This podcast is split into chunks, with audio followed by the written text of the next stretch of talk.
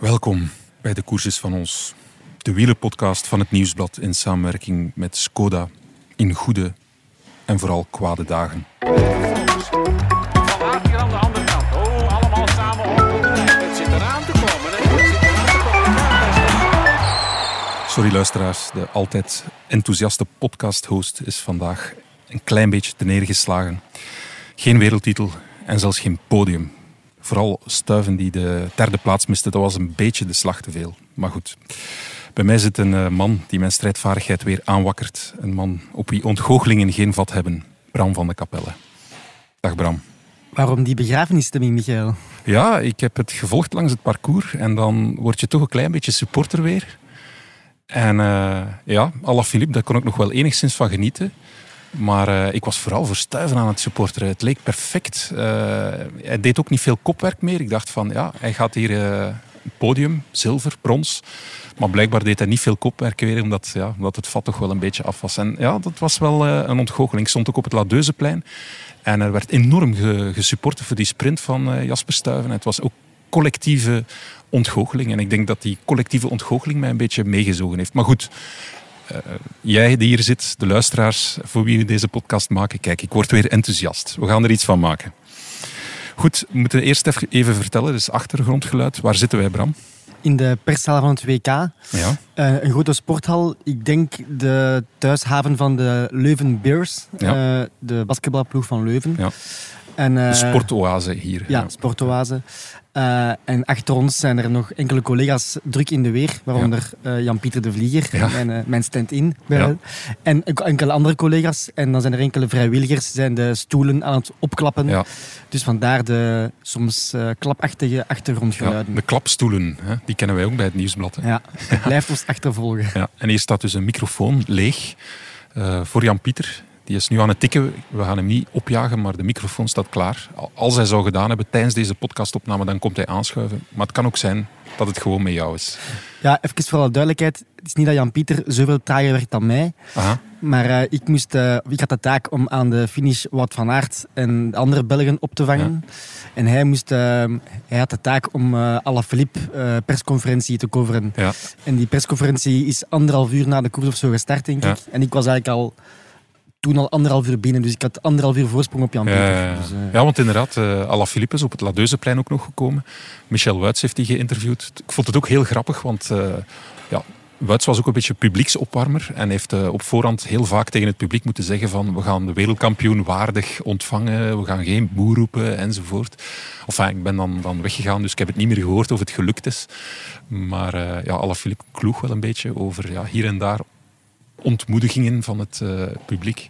Ja, ik vond dat nog meevallen. Ik vond dat ook In de slotkilometer was er wel applaus, want Ja. respect. Ja, er was er zeker. één onverlaat die dan een pint bier op Ja, hem smeet goed. of naast hem smeet. Maar ja, je hebt altijd de bielen in de maatschappij. Voilà, inderdaad. Een uitzondering, laat ons zo zeggen. Goed, laten we het uh, rijtjes aflopen. De Belgen, je hebt uh, Wout van Aert gecoverd, je hebt hem gesproken. Ja, hoe was het met hem? Uh, was zijn ontgoocheling groter of minder groot dan de mijne? Ik denk zeker en vast groter. Ja? Um, ik heb Wout van Aert toch al enkele jaren uh, van dichterbij kunnen bekijken. En ik heb hem nog nooit zo in de put gezien na een koers als vandaag. Amai. Ja. Ja, um, ja hij was echt uh, immens ontgoocheld.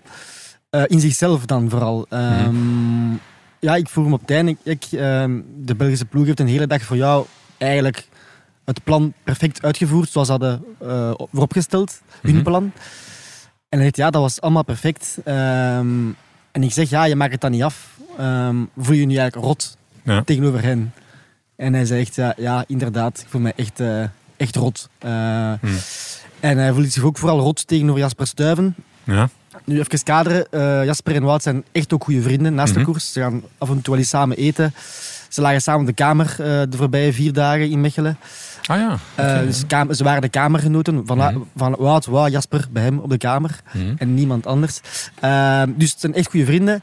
Maar in de finale voelde Wout van Aert al op de laatste keer Smijsberg dat hij niet de been had uh, die hij wou. Ja. En Jasper Stuyven heeft toen voor hem het gat op Colbrelli en Alaphilippe moeten dichten, of Mhm. gedicht. Maar Wout heeft pas tegen Stuyven gezegd uh, op 18 kilometer van de streep dat hij geen topdag had. En hij zegt, ja, als ik van één ding echt spijt heb, is dat ik dat Jasper niet vroeger heb ingelicht dat hij zijn eigen kans mocht gaan. Dan had hij misschien wel eh, nog frisser geweest voor die medaille te pakken. En daar Ja. heeft hij spijt van. En hij voelde zich echt schuldig, want hij keek naar Jasper, die eigenlijk twee meter verder stond. Mhm. En toen hij Jasper hoorde zeggen van, ja, kijk, ik, eh, ik verwijt Wout echt niks. Eh, we hebben als België het goed gedaan en het was een eer om met hem hier samen te mogen rijden. Ja. Toen brak hij echt bijna. Hij was echt eh, de tranen nabij vandaag. Ja, van, de, van de ontroering dat, dat hij werd vergeven door Jasper. Ja. Ehm, dus ik vond dat zeer, zeer pakkend. En ik had echt ja, medelijden met hem, eigenlijk. Ja, je kan je die situatie indenken natuurlijk. Hè. Ja, schuldig voelen, inderdaad. Hij weet ook, hij heeft op de kamer gelegen bij Jasper Stuyven, dus hij zal wel weten hoe belangrijk deze koers ook voor Jasper was, eh, Ja. thuisrijder. Ja. En eh, ja, elke millimeter die je dan maar eh, in de weg zit, kan je heel schuldig voelen. Hè. Ik denk dat iedereen dat eh, begrijpt. Ja. Ja. Er komen intussen nog wat sapjes eh, binnen ook. eh, maar ja, en ik zie ook dat eh, de dame die de stoelen opkuist steeds dichterbij sluipt. Dus eh, luisteraars, het is heel spannend. Eh, ik hoop dat we, dat we nog even gespaard blijven. Dat ze onze stoel hier niet van onder onze, onze kont komt halen. Goed, over de andere Het is Belgen. een eh, WhatsAppje van eh, Victor Kampenaerts. Ah, vertel. Kijk, live, eh, live ja. in de podcast. Victor was de enige Belg die in de mixed zone, dus na de streep, niet gestopt is voor, om te praten. Inderdaad, ja. Die reed gewoon door. Ja. En ik vond het zeer raar, want eigenlijk heeft Victor best wel een goede koers gereden. Ja. En ik heb hem daar juist gestuurd van waarom reed je zo op door? Je hebt jezelf niet veel te verwijten. Mhm. En hij stuurt nu, lees ik even van, ja, ik had, had verwacht, gehoopt beter te zijn. En ik was niet zo goed als de voorbije weken. Ja. En ik moest eigenlijk mee zijn in die groep van 17 eh, Ja. toprenners die de finale Ja. eigenlijk eh, beslechten. Dus eh, ik vind dat hij streng is voor zichzelf, want hij heeft eigenlijk goed gereden. Misschien iets te enthousiast, maar daar zullen we straks over, over verder praten. Ja. Ik zag hem inderdaad ook langs het parcours op een bepaald moment in mijn ogen een beetje in de tang zitten. Hè. Hij zat niet in die groep, hij zat daarachter. En hij ging daar zo wat, ja, met de benen te spelen. Ik dacht van ja, die zit goed, maar die is in de tang genomen. Maar misschien inderdaad was hij niet goed genoeg. Maar op dat moment was zijn koers gereden als die, die groep vooruit bleef. Eh, voilà. Dus bij deze Victor, eh, je moet echt niet ontgoocheld zijn. Ik Nee. vind dat hij, hij zich niks te verwijten Ja, valt. eh. hard onder de riem, voilà. Goed, ehm, nog dingen die we kunnen vertellen over de Belgen of ja, andere ja. elementen in de koers? Ja, Stuyven hè, was ook immens ontgoocheld. Ehm, in de mixzone hield hij zijn zonnebril aan, dus ik denk dat zijn, zijn ogen een beetje waterig waren. Ja, En ik zei hem nadien van, allee, eh, denk vanavond maar eens een goed glas wijn. eh, en dat zal hij zeker doen, denk ik. Ja. Ja, ja hij was echt... eh, hij zegt, hoe kan ik die sprint nu verliezen? Eh, ja ik, had, ik had er echt een goed oog in. Ik dacht, hij is zich aan het sparen. Hij, hij- maar maar ja, blijkbaar was het toch van niet beter kunnen. Ja, want hij kende de, de anderen ook. Want zowel Dylan van Baarle als eh, Michael Valgren, die hem dan kloppen in de sprint, Ja, ja. wonen ook in Monaco. En ze gaan wel vaker samen trainen. Hij, hij en Valgren weet ik zeker dat die va- vaker samen gaan trainen. Dus hij kent hem wel door en door. ja. En hij is ook intrinsiek de rapste van de drie van de vier. Maar zoals wel vaker bij Stuyven, heeft hij eh, zijn sprint op belangrijke momenten heeft hij die niet echt mee. Eh, op het BK herinner ik mij toen Nasen won, eh, was ook de rapste, maar was hij achter Nasen en Van Marken die eigenlijk minder snel zijn dan hem. Dus hij Ja. heeft soms ja, blokkeert zijn sprint en net vandaag eh, bijzonder pijnlijk en jammer, denk ik. ja, en dan eh, ja, misschien een van de meest besproken Belgen na Wout van Aert afgelopen week. Remco, hoe was zijn koers? Ja, goed. Zoals ik verwacht had, heeft hij zich echt aan het plan gehouden. Mhm. Alhoewel, ik hoorde van Ties Benoot naar de streep dat hij zei: We moeten ons tactisch niks verwijten. Eh, we hebben de koers gereden. Remco zat vooraan en reed niet mee. Mhm. Ja, hij heeft wel meegereden. Dus als dat het plan was, heeft hij zich toch niet helemaal aan het plan gehouden. Maar dat is echt een, een, een, eh, een kommatje in het verhaal. Ja. Eh, ik vond dat Remco een zeer goede koers gereden heeft. Mhm. Hij was misschien vandaag de beste Belg, of de op één na beste Belg na Stuiven in koers. Ja. Ehm, had hij Alaphilippe kunnen volgen, mocht hij zich sparen? Nee, want Remco is niet zo explosief. Nee. Maar hij was wel heel goed en hij is misschien te vroeg ingezet geweest eh, door het Belgische team. Hij had misschien moeten later in actie komen, want hij heeft eigenlijk vanaf kilometer 100 is hij meegegaan in het offensief en hij is dat blijven doen. Ehm, en Van Toerenhout zei achteraf, eh bondscoach Van Toerenhout zei achteraf, ehm, dat Remco op het stuk tussen Overijs en Leuven de laatste keer, waar die groep van 17 renners eh, ontstaan is, dat hij, zich toen, dat hij toen veel te hard gereden heeft. En veel, te- veel te veel alleen gereden heeft, in plaats van aan de Fransen en Italianen te vragen. Dat verweet de bondscoach hem, maar ja, de bondscoach is er niet bij geraakt bij Remco, want er, was, er kon geen doorkomen aan. En- Dus ik vind dat eigenlijk ook ja, niet echt leuk verwijt, want ik vind dat Remco zich niks mag verwijten. Eigenlijk. Eh, hij, hij kan eigenlijk nooit goed doen op deze manier dan. Dus terwijl Nee, hij echt inderdaad. vandaag wel Ja. heeft getoond. En kijk, ik ben een ploegspeler. Ik pas in het Belgische team. Ik kan me aan de afspraak. En hij was supergoed. Ehm ik denk dat eh, Remco vandaag heel veel ehm, zieltjes gewonnen heeft. En de Ja. komende jaren ook eens mag ik zeggen, vandaag is het voor mij jongens, eh, Ja. op een WK. Misschien inderdaad, als er een parcours komt dat hem beter ligt, dat hem dit terugbetaald gaat worden, zijn inspanningen van nu. Ja, of elk parcours. Als Remco zo hard rijdt, ik- ja, op een vlak parcours ga je maar Zelfs op het circuit van Monza zouden we voor Remco kunnen gaan. Ik zou meepakken en, als, en uitspelen, je weet nooit. Ja. Eh, ja. Oké. Nog eh, een Belg, vriend van de podcast, onze voorbeschouwing gedaan, Tim de Klerk. Hij heeft woord gehouden. Hè? Ja, de eerste uren van de koers heeft hij wel eh, er een lap op gegeven. Hè? Ja, ik had hem vooraf gezegd van ja, je moet zou toch moeten kunnen de eerste 200 kilometer kunnen ronden. Wel, hij is gelost op... eh, hij is gelost na 199 kilometer. Dus hij heeft net mijn doelstelling niet gehaald. Maar het is een joke voor alle duidelijkheid. Ja, ja. Nee, eh, de Klerk was fantastisch. Eh, kreeg hulp van de Denen. Ja. Michael Berg, dat was zeer wel gekomen en onverwacht in het begin Ja. van de koers. Hij deed zijn werk prima, want de exoten waren, werden binnen schot gehouden. En Ja. hij heeft nadien nog mee in de aanval gegaan eh, met Remco, eh, Tim de Klerk. Dus ik vind dat hij zich heel goed gereden heeft. Ehm, ja, ik heb hem zelf niet gesproken, want ik moest toen op eh, Van Aert en Stuyven focussen.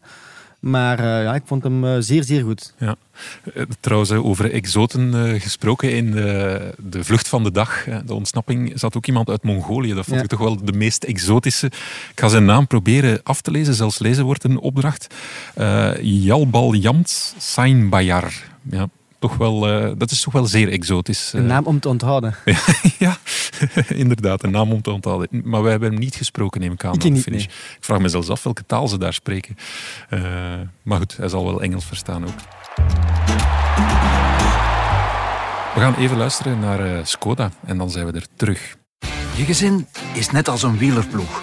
We moedigen elkaar aan. En we weten dat we met de tips van onze ploegleider we alle kansen hebben om echte kampioenen te worden. Skoda, supporter van de grootste fietsfamilie.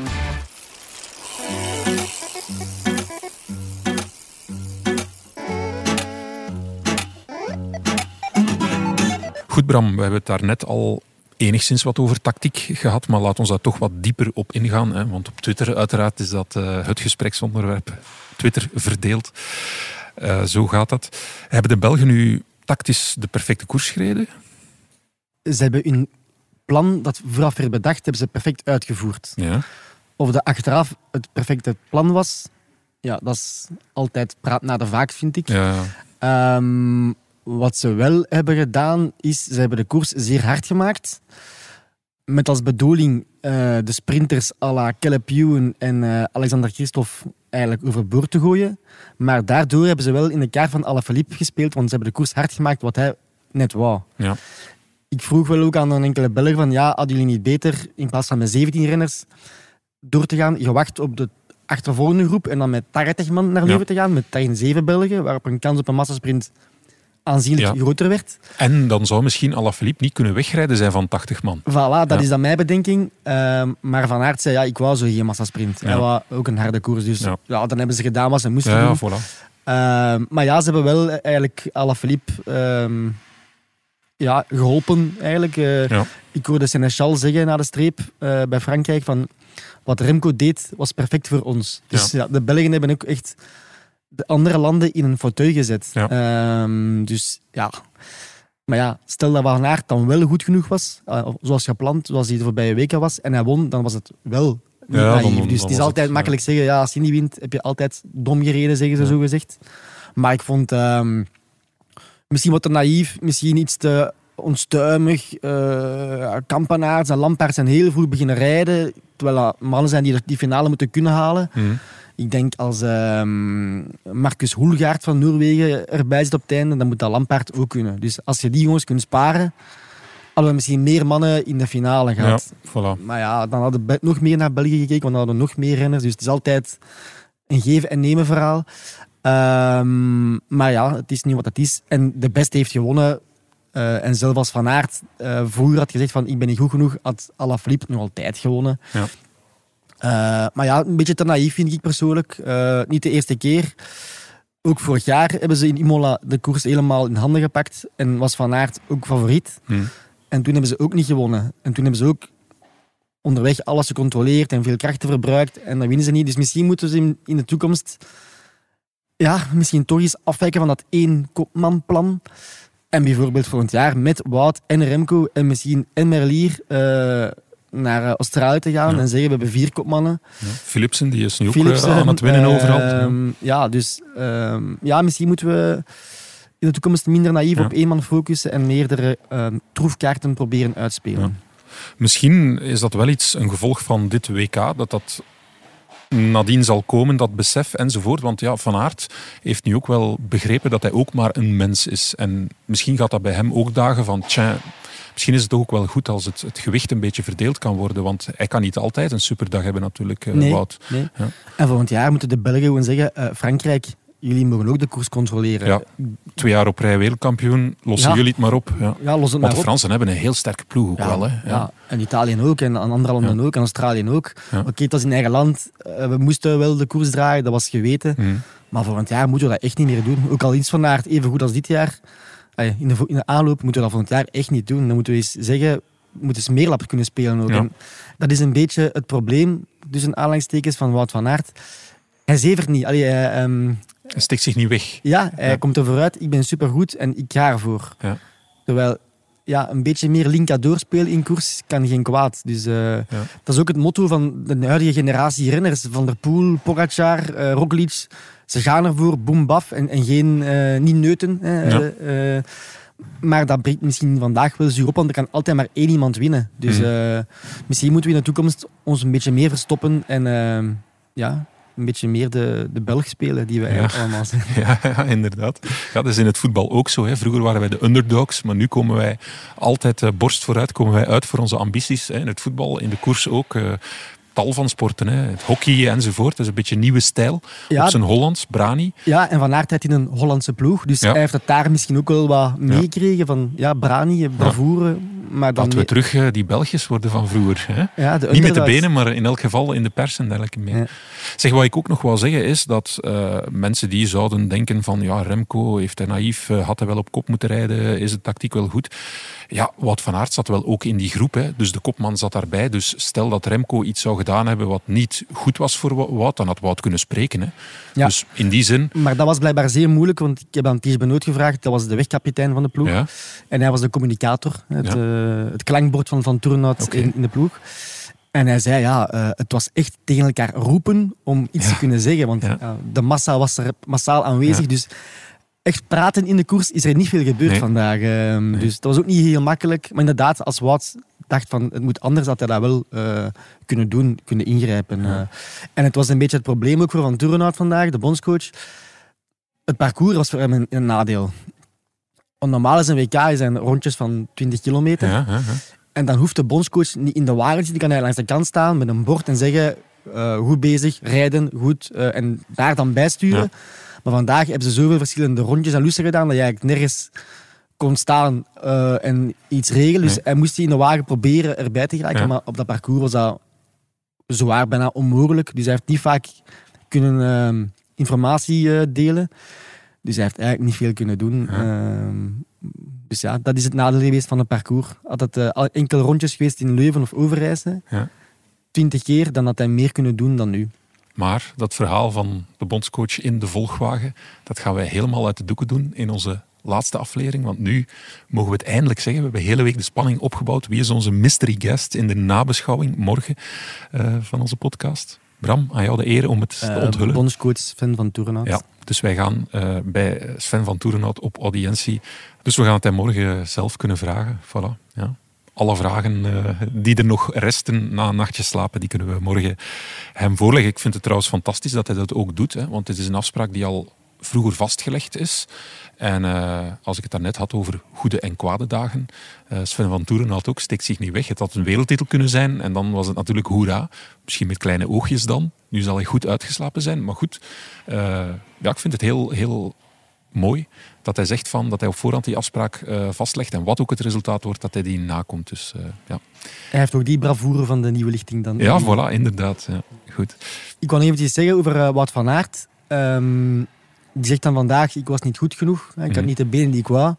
Maar op Strava heeft hij wel ehm, de kom, dus de King of the Mountain, gepakt in het segment eh Smijsberg plus Moskestraat. Dus de twee Ah, ja. zwaarste hellingen van het parcours heeft hij vandaag de beste tijd aller tijden gereden.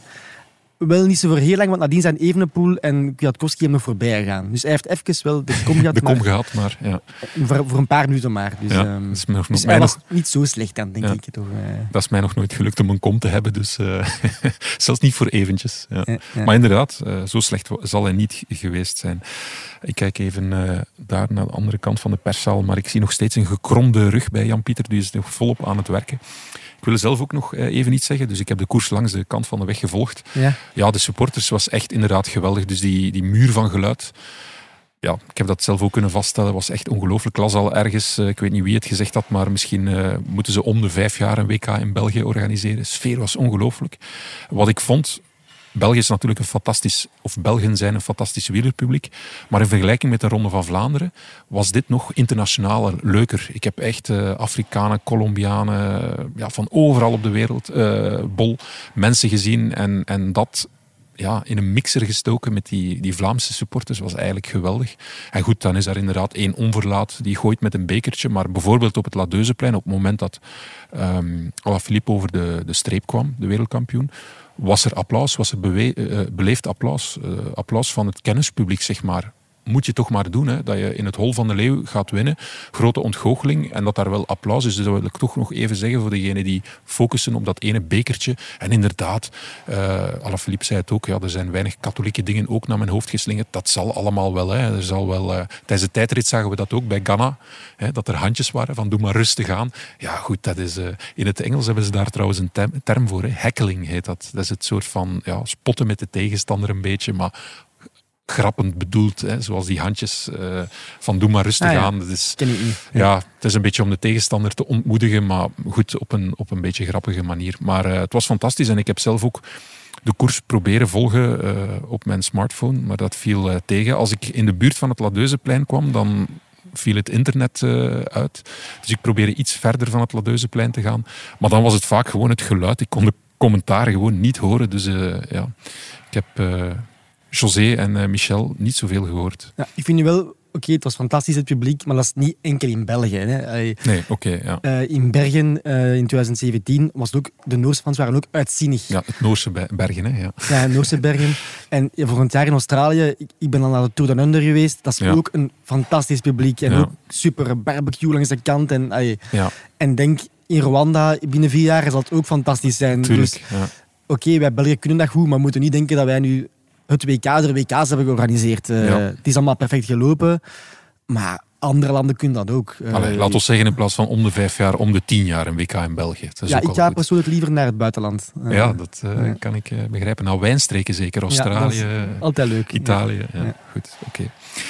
Ik kijk nog een laatste keer naar Jan-Pieter, maar die is nog aan het zwoegen op zijn stuk.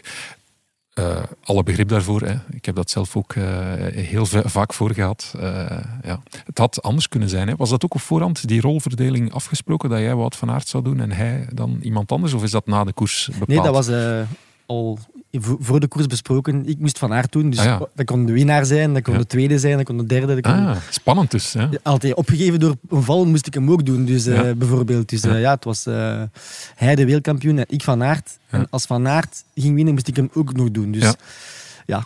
Het is ehm, toch een beetje spannend dan zo. eh, Ja, ja, eh, je weet niet wat je moet doen op voorhand. Dus eh. voor hetzelfde geld had Jan-Pieter eigenlijk een easy day gehad. En nu moet hij zitten zwoegen omdat Alaphilippe wereldkampioen geworden is. God straft onmiddellijk, zeg ik. Ja, inderdaad. Zeg, wat ik ook nog eh, indrukwekkend vond toen ik hier toekwam in de perszaal, dat was eh, de collectie cola's die naast jouw toetsenbord stonden. Hoeveel waren dat er? Ja, ik heb juist geteld, 12 stuks. Ja. Cola Zero. Zero, gelukkig maar, ja. Dus mama, niet ongerust zijn. Nee. Ehm, ja, eh, ik had het gezegd op voorhand. de nacht voor WK ehm, slaap ik niet altijd best. En ik was echt moe vandaag. Dus eh, de cola, cafeïne heeft mij moeten eh, recht houden. Ja. Wat mij ook opvalt, is dat speciaal voor het WK dat je hier een mooi wit hemd zit. Is dat voor de speciale gelegenheden of is dat elke koers zo? Het is zondag vandaag. Hè. Ah ja, elke zondag. Ja. Je bent nog iemand van de traditie. Ja. Goed, oké. Bram, morgen eh, ben jij er weer met bondscoach Sven van Toerenhout. Dus zeker luisteren, beste luisteraars. Aan alle WK's in Leuven komt een eind en ook aan deze podcast. Bedankt, Bram, voor Ja, ik vond het eh, zeer leuk. Eh, het was een eh, einde een beetje in mineur. Ja. Maar ik denk dat ehm, we daar heel veel lessen uit trekken ook. Ja. Ik denk dat Wout van Aert is vandaag zijn, zijn diepste sportieve put aller tijden meegemaakt. Ja. Maar ja, wat does een kill you makes you stronger, zeggen ze altijd. ja. Dus ik denk dat hij daar veel uit gaat leren. Ja. Jasper Stuyven is immens ontgoocheld. Maar het is zondag Parijs-Roubaix. Ja. Eh, Oké, ja, kijk, ja, laat ons eindigen, positief eindigen. Ik zie het weer helemaal zitten. Het is volgende week Parijs-Roubaix. Voilà, nu kunnen we eindigen. Dank aan eh, Skoda, die was hier echt ook alomtegenwoordig Skoda. Ik heb heel veel Skoda's zien passeren en eh, overal zien staan. Dank aan House of Media om ons goed te laten klinken in deze nogal lawaaierige perszaal. En eh, vooral dank aan jullie, beste luisteraars. Ik hoop dat jullie ook weer eh, afstemmen op ons voor onze allerlaatste podcast eh, met Sven van Toerenhout. Tot dan.